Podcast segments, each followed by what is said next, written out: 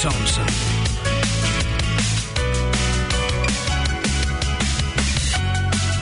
Kia ora and welcome to Property Matters. Tonight we chat women and property investing and get all the tips and tricks from a female perspective. Plus we check in on the central Auckland market with Barfoot and Thompson's Mount Eden's branch manager. Remember you can download our podcast from barfoot.co.nz forward slash property matters or listen anytime here on planetaudio.org.nz. Welcome to Property Matters.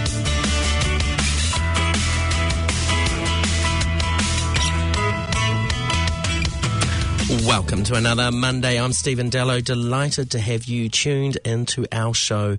Now, as you know, each week we have a mix of guests from across the rental and investment landscape to give you tips and tricks on how to maximize your investment and provide practical advice for tenants and landlords who just need that tricky question answered. Now, this is very much your show, so we encourage you to email us at any point at propertymatters at barfoot.co.nz or send us a message on our Facebook page which is Property Matters Radio, and we will get the experts to answer you in upcoming episodes. Now, I'm delighted to be joined by two fabulous people today. Welcome to Amanda Evans and Teresa Weiss from Barfoot and Thompson Mount Eden. Good afternoon, team. Thank you, Stephen. Thank Good you, Stephen. afternoon. Great to have you here, and we're going to be chatting a lot about women in investment, and I'm sure that topic's going to go wider. But Teresa, I'm keen to start with you. You're the branch manager for Mount Eden branch of Barfoot and Thompson, and prior to that, you were at Mission Bay. So tell us, what's been your real estate journey? Well, it was only last week when I saw a Facebook post saying that I've been in real estate 18 years that it dawned on me that it's actually just become a part of my makeup. So it was 18 years ago, I think I was 29 years old, sitting in Palmerston North saying to my mum, Oh, well, I've done retail, I've done training, I just don't know what I want to do. And she said, Look, I've seen an ad in the paper for a career evening to get into real estate. Oh, so I went along on a whim. Yep. And um, there was this lady, Mary Sharp, there, and uh, she sold me the glitz and the glamour. And um, off I went to Auckland to sell real estate in the eastern bays of Auckland. And I think in my first year, I was nominated for Rookie of the Year, and, and I did it for a year or two, and then I went back to training. Okay. Because I was one of those agents that did a bit, did nothing, did a bit, did nothing. So um, went back to training, became the Barfoot and Thompson training manager for several years, and that's probably where I really learnt my craft and fell in love with real estate. And then when I became a mum, which is something we'll be talking about a little bit today with investment from a female perspective, I thought, right, I need to change my life. What does that look like? Went back to selling real estate because it had flexibility and freedom in it, so I could work my own hours. From there, I'd always wanted to own a business, just didn't know if I had what it took. And the way that Barfoot and Thompson structure their branch manager positions, it allowed me, um, with limited risk, to uh, dip my toe in and see if I was actually capable of growing a business. So uh, I started at Mission Bay. I think we were a lot further down the rankings when I took over there and uh, was able to prove to them and myself I could turn it around. And now I'm really fortunate to um, have grown and, and taken on a new challenge in Mount Eden. So real estate is part of my blood and I think is going to be part of my blood for a very long time. Absolutely. That's a brilliant journey. What do you love most about real estate? You just mentioned the flexibility. What what else do you love? You know, it's the lifestyle. I always say to people who come and see me about getting into real estate, it's this isn't a job; it's a lifestyle. You you either love it or mm. it's not for you, because you meet. Probably the biggest thing for me is the amount of new people you meet, and people from every walk of life, and so you really get to know. For me, anyway, Auckland, uh, a different level, and Auckland is so it's it's the people, um, but it is also a little bit exciting when you get to see all sorts of different houses. Everybody is so different, and every house is. So it's one day is never the same. And I guess now being a manager, you've got a, a mix of sales agents wrapped around you, and your no day will be the same for them. You're watching them all work differently and within their own communities. That's exactly right. No Yeah. day is ever the same. And I arrive at the office sometimes thinking, oh, I haven't got too much on today. And by the end of the day, I'm going, I haven't had any time to do anything today just because it is a people industry. So you, you're dealing with people um, every minute of the day, really. And they're dealing, obviously, with people out looking at doing property transactions. Mm.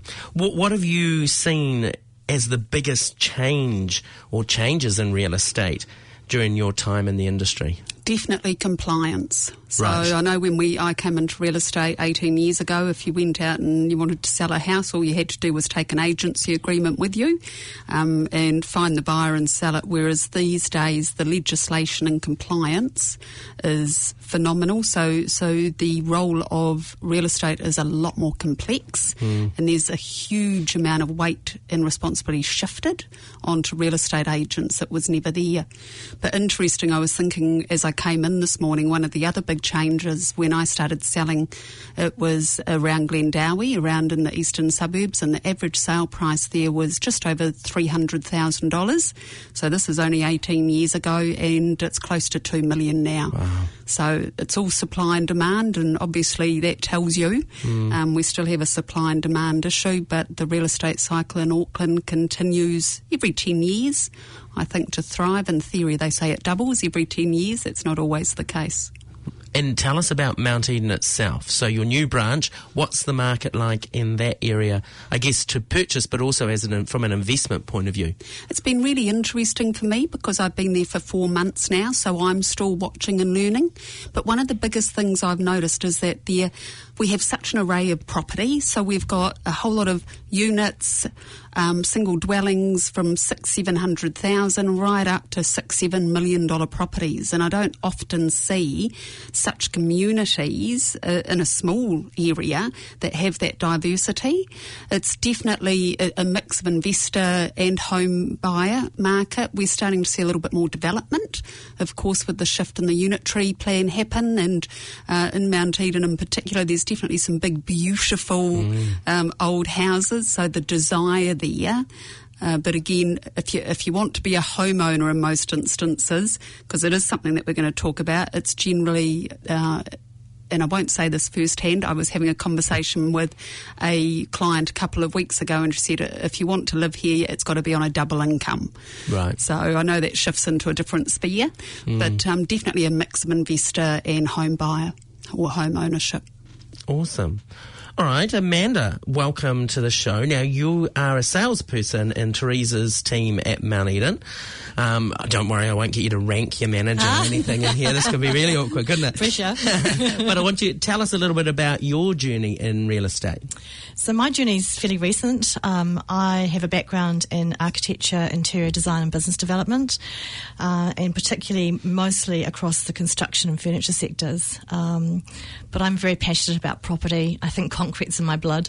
I um, I love building. I love everything about building, and real estate kind of joins everything together for me. It, really seems to be quite a um, a, a circle closure of of property experience. So that's my background. Yeah. Yeah. And you actually approached Property Matters with the idea of a show around women and property and, and women investing. Why are you passionate in helping women in particular get into property and investment? I think there's um, a couple of points that I'd like to talk about there. Um, my history and experience in the building sector has been as a woman, and predominantly that's been dominated by obviously men in the industry. You know, I've worked with mostly men throughout my career, and those businesses have been owned by men, and those men own property. Um, so, having conversations with my female peers, it's still quite rare that women are actually active investors. And trying to unpick that, I've been talking to then my my daughter and their their generation of you know how to get on the property market, what does that look like, what does that mean, and it just got me thinking that really we need to start having more conversations about how women can be a little bit more proactive, perhaps, or find out how they can actually empower themselves to actually be more in control of that investment plan. Mm. Well, statistics from CoreLogic state that of the 1.7 million New Zealand properties analysed, only 17.4% solely belong to an owner identified as female. Why do you think these numbers are so low? Yeah, pretty shocking, isn't Yeah. it? Pretty scary. Um, I think it's historic from obviously you know 20 30 40 years ago women were still either owning or buying property within a, a, a, husband or wife partnership relationship i mean going back to my mother's generation my mother actually had to ask permission to have a bank account and to get a checkbook for you know her to use and she still needed a signing authority from her mm. husband you know so things hmm. things have moved but not that that fast like we've expected. You know, I'd say it's been quite glacial in some ways. Um, and talking to um, investment advisors and, and, mortgage brokers that I know, most of their clients are still men. You know, right. There aren't a lot of women that you know are proportionally active out there looking at investing in property, um, and then I think we've got lots of bigger issues around pay parity, and then the consequences, obviously, of COVID this year as well, mm. which are really interesting topics. Mm. Okay, we're going to unpack and hopefully inspire some people listening um, to go and see a mortgage broker. Um, and do feel free to jump in at any point, Teresa, because one of the thoughts on the table is that you can purchase an investment property, an affordable one, while still renting yourself. Um, do you want to talk us through this and how you see people can get on the property ladder? What are your tips and tricks? Well, I think Teresa, you can jump in here as well. I think you know the key thing, like you said in that report that you just mentioned before, Stephen, is that um, there are some significant restrictions for women accessing property, and I think possibly having these conversations and having you know advisors and people to talk to more accessible is really important. Um, Teresa? No, I'm, I'm, looking over at Amanda. Um, because I knew I was on my way here, it really got me thinking about the females that I know mm. that have invested well in property. And when I go back to knowing them at earlier ages, unlike me, who was a spender, um, they they invested in property very early on. But some of that was also education from parents. Mm. So often I, I, see that parents who have taught their children to invest have modelled that. That's where we'll see women investing at an early age, and also parents who have taught females to be independent is where we see that a lot more. But it's not achievable for everybody, and I think this is something Peter Thompson talks about a bit. Some people think that their first home or their first investment is going to be their dream mm, home. Mm. It's not. You know, I know people in Palmerston North isn't like this anymore, but you know, it used to be 300,000. So don't necessarily think you've just got to invest in Auckland. You can rent in Auckland and then you can invest right. in, in out in the greater New Zealand. So it, I guess my advice would be compromise. Mm. It's about getting on the ladder. It's not about finding the dream. Um, but if you're renting and paying somebody else rent, then surely you should be owning something and having somebody else pay you rent. And if that means you have to go into a pool with other females or other people to support you to do it, the most important thing is to get on the property ladder but at what you can afford. Mm. Mm. And I think it's an important point that Teresa makes is that, you know, previously back in the day, people didn't really like to buy property outside of their own city because we didn't really have the capabilities to manage properties, and I think there was a risk factor associated with that. But today, you've got you know ex- excellent property managers, yeah. and you've got the ability to invest perhaps in you know, booming smaller regions like Rotorua, Tauranga obviously has gone off over the last few years. Hamilton's growing really fast at the moment. Uh, Dunedin's got some really good growth um, happening. So there are properties that are affordable in those places that perhaps somebody in Auckland or Wellington, you know, could be looking at. It's just thinking outside the box a bit more and and acknowledging that you're not going to be in your own aspirational mm, dream mm. home probably for 20 years, but through that process of investing, you could end up having five investment properties, yeah. and that's that's a good thing. Which segues nicely into my next question, Teresa, because investments are often seen as vital for retirement. And in this modern world, there's no sort of real stereotypical family, and many people are retiring single. So, how do we help people understand the importance of investing now for their retirement? Because KiwiSaver ain't going to give you the full lifestyle you want. No, that, it's not. It's not. I think I went on a training course. It was probably when I got into real estate 29 years ago, and they said write down the age that you want to retire. And so I wrote down. I can't remember at that time. Let's say it was 65, and then they said, well, work out. You know, how long do you want to live to? And I think I put 90, and then you had to work out annually how much was it going to cost me per year after I wasn't earning anymore to actually sustain that lifestyle. And that was a real wake up call for yeah. me. And but for people, I think some pe- times people feel like they've left it too late. Mm. Um, I got, being completely honest, I got into the property market a, a little bit later, um, and had a couple, of, did buy a couple of investment properties which are sold, which we should never have sold in hindsight. But you know, even though we're the experts, we learn too. Yeah. Um, and so know, one of the, one of the things I would say is go and see a mortgage broker, go and talk to other women who own property, go and talk to support people. But one of the biggest learnings is, you know, when we're younger and we get into a career, we're not normally at our earning capacity. So it's normally in our 30s, more 40s that we get to our earning capacity. And I, I, I see people model it two ways. They either make more money, spend more money, and live the glitzy lifestyle. But the really good investors I see that are set up for retirement, they make more money, they put it in property. Right. So you know there, there is no right time, and but it is seriously sit down and say, okay, at what point do I want to retire, and what's that going to cost me? Chances are that earning an income isn't going to do it for you. So you're going to have to create some passive income, mm. and the only way, really, or one of the most attractive ways in New Zealand to do that is property. And sadly, women are often paid less than men, just despite this um, desperate need to get that right. But women often live longer than men, so should they be investing differently for retirement purposes? Well, statistically, you'd have to say they need to start investing earlier. Earlier, yeah. Um, and there, I use the word frugal. It's not something we, we want to say, but I look at my parents um, and other people's spending habits and some single women I know, and it's budget. You know, it's we, we have to be realistic and say where's the starting point for us now. But the other thing I'd say, particularly where there is pay parity, look for careers where there aren't. Mm. You know, we're very fortunate in the real estate industry that there is no pay difference between males and females. Everybody can earn the same amount. And it's also, you know, not to do a, a push on real estate, but as far as females who are wanting to secure their position later in life for retirement, uh, it, it's a fantastic lifestyle that works around fam- changing families. Absolutely.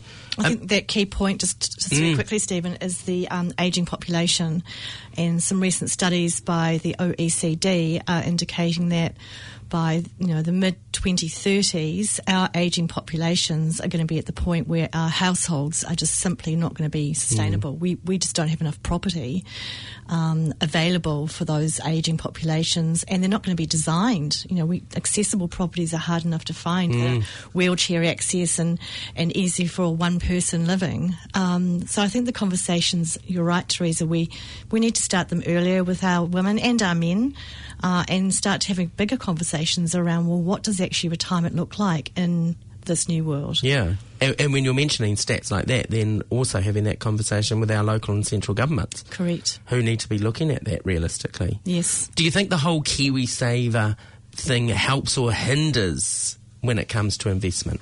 Well, at the moment, uh, KiwiSaver doesn't support any any um, extraction of money for investment properties. You do have to live in the home for six months. Obviously, you can get flatmates into that home if you live there as well. But I think there are bigger conversations that should be had with KiwiSaver, especially now after the COVID pandemic. And we've got so many women that were made redundant, and and that pay parity, which is an issue in New Zealand. You know, we've got a lot of women who are probably facing retirement in the next 10, 15 years that have been care workers, cleaners, uh, or, or a number of other roles where they're not actually getting a lot of income. Um, they're going to be renting in their retirement. That's that's heartbreaking. And they talk about elder poverty. Most women are affected by elder poverty. Teresa, do you have any tips or tricks for people thinking about using KiwiSaver to help them purchase their first property? Not necessarily as an investment, but their first property? But again, I think we're so limited. Um, and I mean, you can open a political minefield depending how far you want to talk about it. But within the means of KiwiSaver, again, go and talk to a mortgage broker. Yeah. Because they know exactly what's happening. Um, but if, if you're not on the property ladder, the most important thing is to get onto it. So if Yeah. that means that you need to use your KiwiSaver to buy your first property, and as Amanda said, get in flatmates to help pay the rent. You know, it's it's not something you might want to do, but it might be the compromise you have to do in order to actually get on the property ladder. And I think we need to have the conversations where maybe there's more shared pools. You know, maybe it's you and your, your best mate or Yeah. um, another person that's looking to buy, and you can both use your KiwiSaver. Um, I'm not sure how that works, but again, talking to a financial advisor and finding out more, Yep. um, and finding properties that then have, uh, like, there is a rent to own scheme which is run by the government, and I think there's a few other companies around that are looking at investment pools. So we need to have more vehicles that are more accessible for people to actually get on that ladder, whether it means they actually own the property themselves or rent to own over a period of mm. time, I think is interesting. Absolutely. I think also just be aware with KiwiSaver if you are in house buying mode, it does take a little bit of time to get your deposit out. Don't rock up to an au- auction and Correct. put your hand up. Yeah. Correct, you will get caught out. So just explore what the parameters are around that. Absolutely. Amanda, you mentioned, or you both mentioned, you know, the importance of sort of educating people from a young age. I'm a board chairperson of an, person of an all girls school. So, how do we work to educate our young adults, in particular our young ladies, from an early age around property and financial literacy? I think that's a really good question. I've been asking um, a number of uh, of people over this with budgeting, and I thought budgeting would be taught in schools more than it is, and it's not. No. I would have thought the banks would have had more programs around financial literacy and budgeting.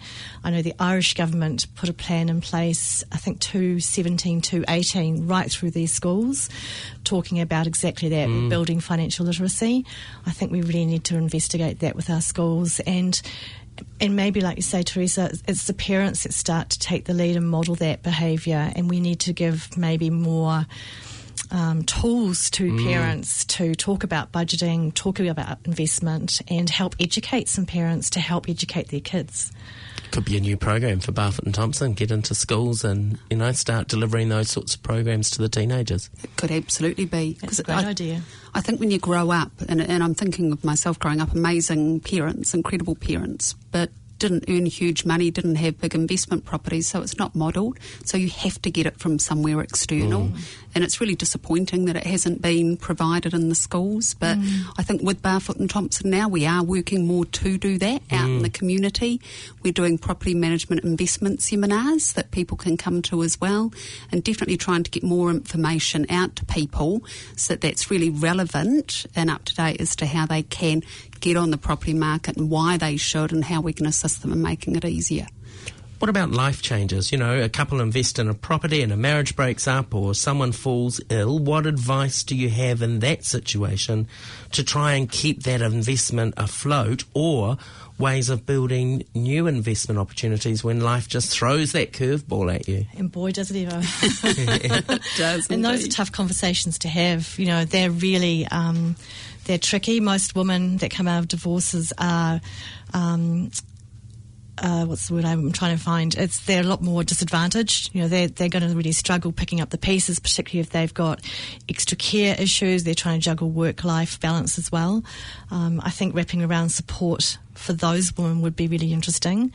Um, and I think also you've got the chance to look at uh, smaller investment opportunities with apartments and the changes with the unitary plan. I think, you know, maybe women have to regroup and actually, again, mm. adjust ex- adjust expectations, um, but but keep talking to people. Mm. And getting that advice, getting, you know, Absolutely. so when life throws that curveball, seeking a professional to guide you through the process rather than just hiding. making status quo decisions that have been made for hundreds of years. Yeah. correct. Yeah. So, how do we empower women to invest? how do we empower women? Mm. Um, you know, I'm, I'm just going to touch on what you spoke to with Amanda about, if that's all right, because I think it's really important. And it, it does come down to empowering women, but we see a marriage split is probably, you know, it's, it's the biggest financial hmm. cost you'll ever have in your life.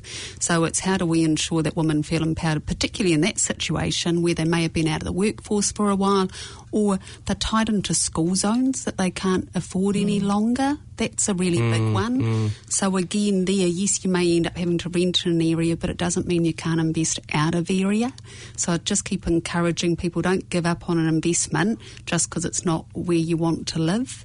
Is probably the number one thing there. So as far as empowering women, it's getting around women. It's I think the best thing we can do is model it. Yeah. Um, I'm, I've sold a property in the last week. I bought a property in the last week. Right. I've had some wins. I've had some losses. Yeah. But we need to talk about it more.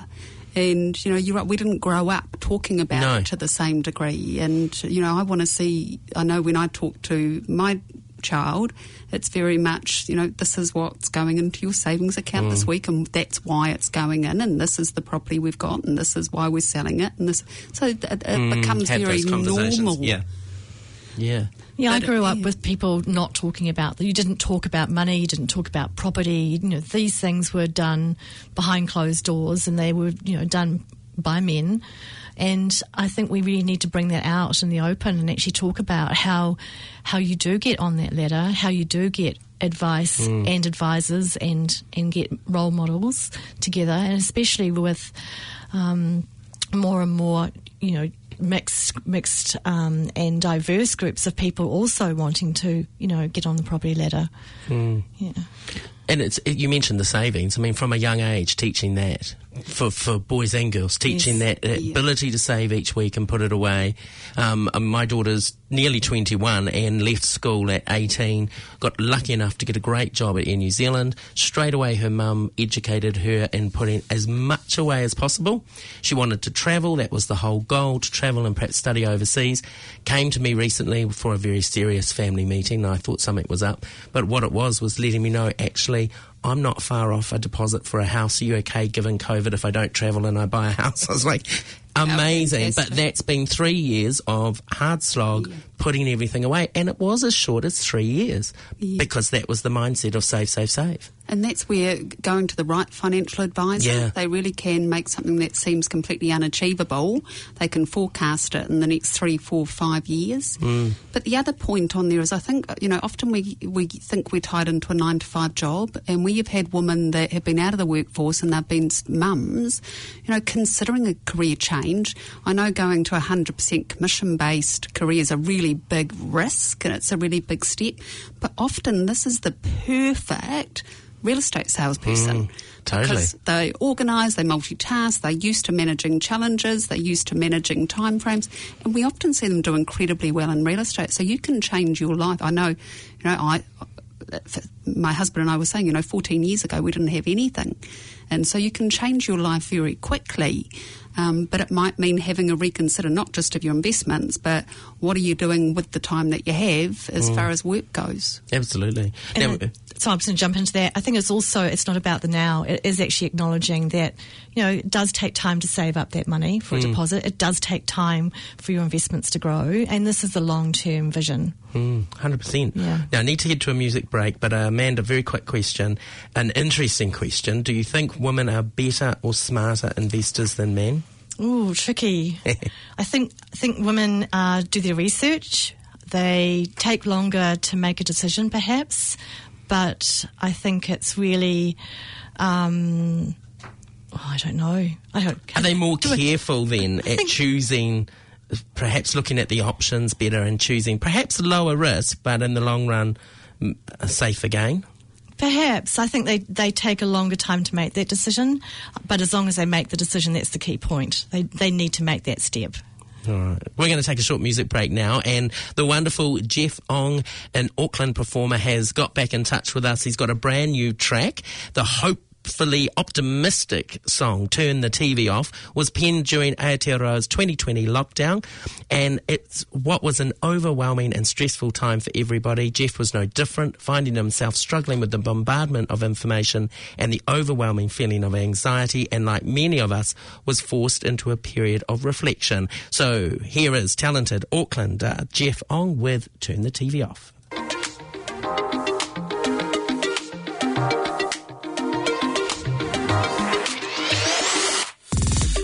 Next year will be better. The virus or otherwise. I've never hoped so hard for any single thing in my goddamn life. Can we change the subject so we're not talking about how I'm being defeatist and just wanting to disengage for the 15th time? Maybe I just grew up a cynic. Maybe I was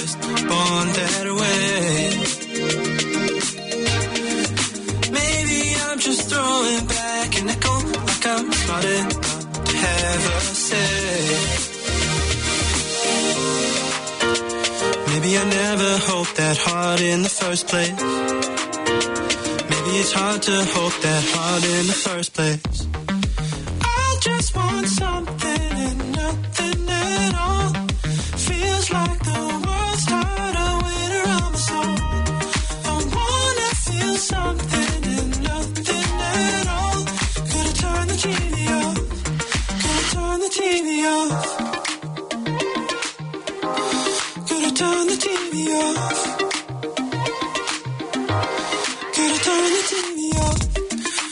I apathetic?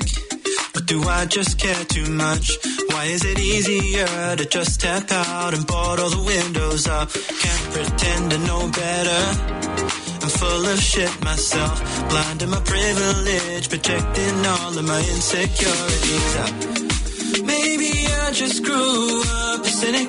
Maybe I was just born that way.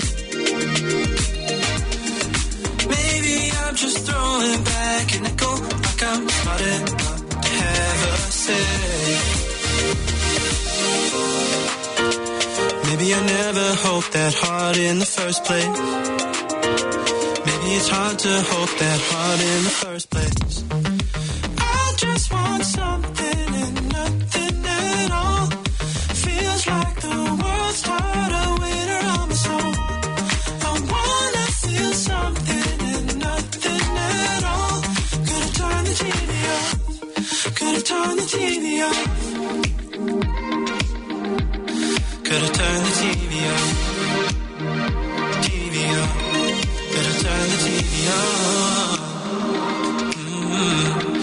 I turn the TV?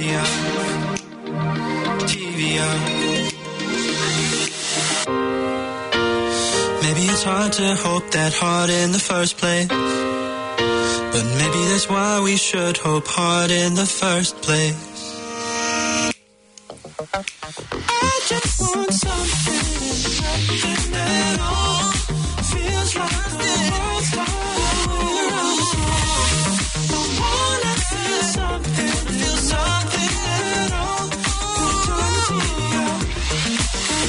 Off. Turn the TV off. Aucklander uh, Jeff Ong. Thanks so much for sending that in. If you've got a song you'd like us to play, email us at propertymatters at barfoot.co.nz. Also, if you have something you or your company would like to share with our investors, landlords, or tenants, get in touch. And this week I'm joined by Amanda Evans and Teresa Weiss from Barfoot and Thompson, Mount Eden. We've been chatting about women and property and investing, but I'd like to sort of change this a little bit. We've almost covered some of this as well by talking about it as a as a career for women. And Teresa, a quick glance at your website, and I can see well over half of your team are female, which is fantastic. Is this something you see more and more across the real estate world, or is your branch a little bit different?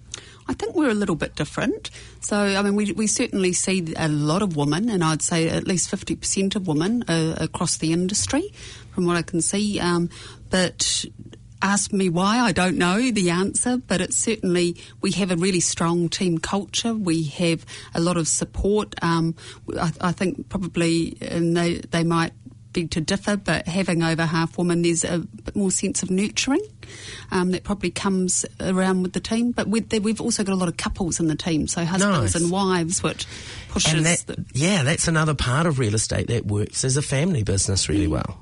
and our top three people in the branch this year were all women.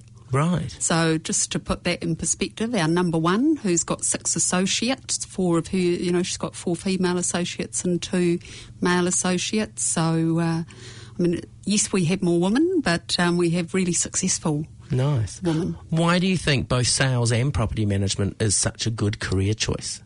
Flexibility. Hmm. I mean, I'm a mum, Amanda's a mum, excuse me, our property manager's a mum.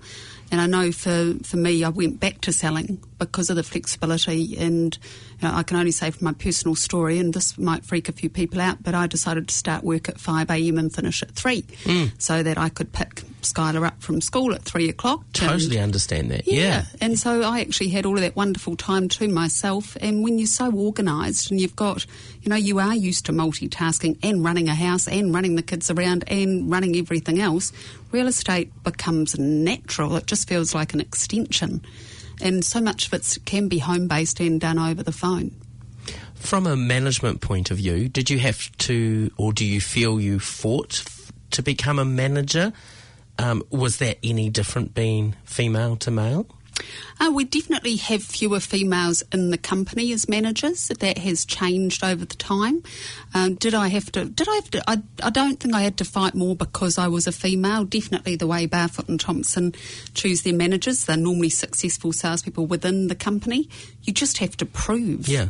um, uh, in results. So uh, I knew the first time um, the compromise was was having to rebuild a branch, um, and the second time it was I had to make sure I had proven the results, or, or don't put my hand up. Yeah.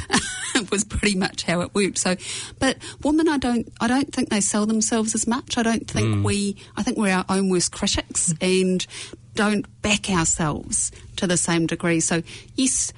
Yes, I had to fight, but probably the fight's an internal one. Yeah, yeah. To actually back yourself more when you're sitting in front of somebody, because we, we almost put ourselves down, Hmm. and we actually need to talk ourselves up to get into the boardroom, Yeah. um, or into those management positions. Excellent. Amanda, talk yourself up now. What's your long term goals in real estate? I think Is Teresa's seat comfortable or is Oh, she she just should warming it up for you? It's, uh, it's right. no, I'm I'm on my journey as a salesperson at the moment and looking for the next 20 years to really cement myself into this business. I think the biggest thing for me is seeing it as a long-term business. It's not a short-term fix. And I think you're right, Teresa. I think really talking ourselves up as capable because it's very easy as women to think that we're not capable, we're not really that good at something and and it is hard to go out and go, you know what, I'm damn good at this. I do know what I'm doing. Or you, women don't do that. Um, So, what's your number one tip for a new person hitting hitting the sales world for the first time? be brave. Go and promote yourself. Go and talk to people. Ask for help. You know, there's nothing wrong with saying, I need help. I don't know this or I haven't done this before, but be brave. Nice, Teresa. We have a lot of investors who tune into this show. So, tell us. We've we've talked a lot about sales, but tell us about your property management side of your team and how are they working directly to help investors? Look, I'm I'm so lucky to have the incredible property management team that I have, led by Keely Stubbs, our property manager at Mount Eden, and you know I, they just take the pressure. Being in a, a landlord myself, it, feels scary because there is so much compliance change and so much where we're exposed to risk if we're not having our property managed and, and all of that compliance and legislation change being taken off us. And um, we've definitely found over the last little while with some of those changes that more people are wanting to bring their properties in to be managed. Yep. They're walking away from the risk of doing it. It's that the safest themselves. option. It's Yeah. the safest option. And I think, you know, when you're with a company like Barfoot and Thompson, it's sheer size Hmm. and the fact that we, I believe we very much lead the way, um, you know, we're, we're Auckland's number one real estate agent, so we have to do things right. And so we lead the way as far as compliance goes. And uh, in property management, the only way we grow that business is by giving amazing customer service. So we, we are growing. Um, and we're in great growth mode, and um, with Keely at the helm, the feedback that we're getting is amazing. But it's about having somebody available for you. It's communication to a landlord so they know what's happening with their property. It's knowing that you've got somebody reliable who's taking all of the stress out of it for you, and there's no surprises. I think that's probably the biggest thing about having your property managed. It's stress free. There's no surprises. You've got somebody honest giving you great feedback, and you can just put your feet up and relax. And number one tip for someone getting on the investment ladder for the first time? Get your property managed. Don't try and do it yourself. Brilliant plug, brilliant. And if a bank turns you down, there are other options. And that we've mentioned, you know, the mortgage broker, getting that advice is so important. It is really important. I think there are there are also some third tier financial um, financing companies out there, so just be careful. Yeah. Um, but definitely go and explore. I, And don't let that um, you know put you off. If you do get turned down and you don't quite have enough money, you know, go back, Yeah. save, Yeah. and come back and try again. You know, don't Learn up. what the Learn. downfall was That's so that you can that's overcome it. Yeah. The other thing there is, uh, I was going back to when we bought our first investment properties. I think a lot of people who are first time investors are waiting for the market to crash. Mm. Um, it, mm-hmm. it, doesn't. No. So I know each time we bought investments, we bought them at the height of the market because LVRs, like lending value ratios, have changed or something, and it would have changed our ability to buy. So don't be scared of when you buy. Just biggest piece of advice: make sure you are never so exposed to risk that you have to sell in crisis mode. Absolutely. We are right out of time. The orchestra's literally playing behind us as we speak. Thanks so much, Teresa and Amanda. You've been absolutely amazing. You can find out all about them at barfoot.co.nz forward slash Mount Eden. They'd love to get in touch. Have a fantastic week. What an awesome show. Catch you again after the public holiday weekend. See you in two weeks.